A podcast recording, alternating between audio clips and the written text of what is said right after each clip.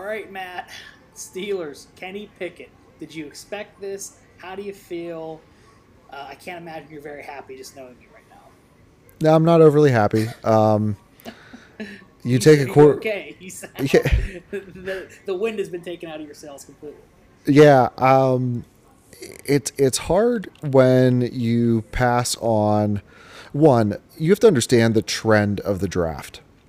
No one else is taking quarterbacks, and if I am looking down the draft board and I'm seeing that teams like the Ravens, teams like the Bills, teams like the the Buccaneers and Dallas and Buffalo, like the, none of these teams are going to be drafting a quarterback what's the rationale for me to say one if no one else is drafting a quarterback in front of me that needed a quarterback what does that tell me about this quarterback class and two should i really be taking one in the first round. Should I be hitching my wagon to somebody for five years? Um, so that's one problem I have with it. The other problem I have with it is Kenny Pickett was my fourth ranked quarterback.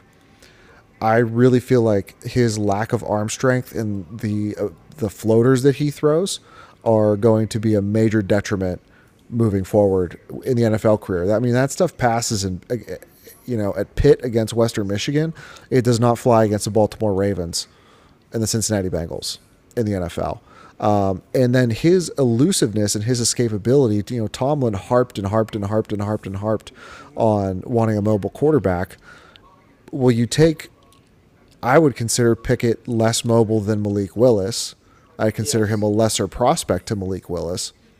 And I would say he's not as mobile as Matt Corral. And, you know, you and I have disagreements, but I think he's a lesser prospect than Matt Corral um, or even Desmond Ridder. So I look at it if there's one player, one quarterback that I was going to take in this class, you know, if you forced me to make a choice, it would be Malik Willis because of his upside. So for me, not only did you sort of like not follow the draft trend, but you also didn't pick the best quarterback. I am agreement with you in terms of my major issue being with the the trends of the draft. Um, the Steelers could have taken. There, there were quality players still left on the board um, when the Steelers picked. I mean, there was Trent McDuffie. There's Jermaine Johnson who is falling for whatever reason. There were quality players, and you know, I don't know how much it would have cost to take a Jermaine Johnson at twenty or Trent McDuffie at 20 and then trade back in at number 24 or something like that to make your quarterback selection. I don't think it would have cost that much more draft uh, capital. Um, and that's my issue too. And yeah, read the read the you know red flags. If everyone's in agreement, like hey, these quarterbacks kind of stink, um, that should make you think twice. But I, the Steelers felt like they wanted a quarterback from the second the season ended. Mike Tomlin was desperate to finally get his quarterback, and it seems like they did not deviate that. Like you said earlier, they decided what they wanted to do before the draft, and it didn't matter what else happened. Um, as far as the quarterback prospect goes, I am higher on Pickett than you are. He was my top rated quarterback. He does everything well, uh, nothing great. Um, his decision making, I feel like, is his best attribute. Um, he he tightens up in the red zone. He makes great red zone decisions, which is is very difficult to teach. Um, I feel like I have in my scouting report that I feel like if you put him on the Jets last year, the Jets would have did better than they did with Zach Wilson. So in terms of being a pro, I feel like he's he's not he's not going to be terrible. Um, he when he moves, he keeps his eyes up. He's always looking downfield. He is just he is a uh, he's just a professional quarterback. Uh, nothing does nothing at a high level, does everything well, but nothing extremely great. He has um, good accuracy, but yeah, the arm strength could be an issue, uh, and it depends on how Matt Canada draws up the offense. But that was surprising to me. They talked all this time about wanting a mobile quarterback, and they high, they you know pick someone who is arguably average in terms of mobility. So.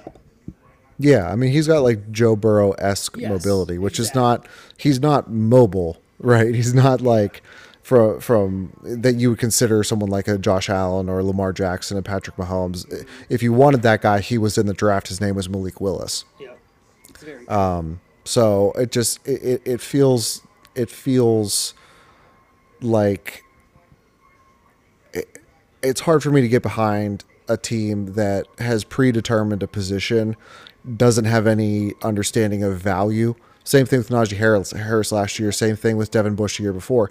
We want position X. We're going to get it no matter what, and it doesn't matter what the rest of the board looks like. Like how many good players are you passing on that you would have rather had than Devin Bush? How many players went after Najee Harris, even though Najee Harris is good? Like running backs are not as valuable but you're the only one in the draft taking a, a, a running back in the first round Yeah, in the last Meyer. like three or four years. You and Urban Meyer. So Great company.